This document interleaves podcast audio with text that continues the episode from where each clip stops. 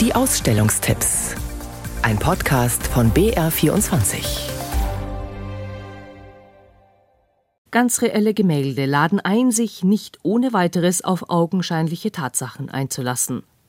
Die Ausstellung im Kunsthaus Kaufbeuren Unreal jenseits der Realität präsentiert Arbeiten von Sven Drühl und René Wirz. Wirz erklärt vorneweg. Es trifft eigentlich bei Malerei immer auf die Werke zu. Das hat uns René Magritte schon gelernt, indem er unter den Apfel geschrieben hat, dieses kein Apfel, sondern das Bild eines Apfels. Also es, ist, es geht immer um die Illusion. Die Künstler kennen sich einander schon lange. Aber eine gemeinsame Ausstellung gab es noch nie, weil ihre Arbeitsweisen aus Sicht von Sven Drühl auf den ersten Blick gar nicht zusammenpassen. Und doch ergänzen sie sich wunderbar. Es sind beides so sehr realistische Malweisen auf den ersten Blick. Und es gibt bei uns beiden gerne so Missverständnisse. Also, dass viele denken, ich gehe in die Berge und mal die Berge. Oder bei René denken die Leute, er malt von Fotos, was genau nicht der Fall ist, immer nach Objekten. Wirts Arbeiten könnten, flüchtig betrachtet, auch Fotografien sein. Der aufgeklappte Umzugskarton, der ausgelatschte Schuh, das Motorrad fast in Originalgröße. Das Auge wird herausgefordert. Handelt es sich nun um Gemälde oder doch nicht? Drühl malt Landschaften, die es so gar nicht gibt. Er zitiert aus anderen Gemälden, fügt neu zusammen oder verwendet computergenerierte Vorlagen. Durch die gelungene Kombination der großformatigen Arbeiten der zwei Berliner Künstler beginnt für die Besucher ein förderndes Spiel mit Realitäten. Eine wahre Freude fürs Auge, findet auch René Wirz. Man geht hier wirklich durch und geht vom A zum O.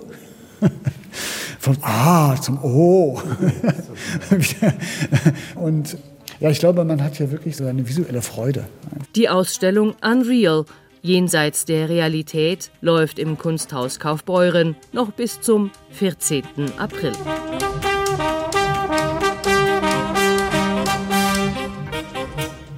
Tiere kommen bei den beiden Berlinern nicht vor. Dafür spielen unsere zumeist vierbeinigen Begleiter in der Ausstellung Mensch, Tier, Maschine in der neuen Galerie Dachau eine zentrale Rolle.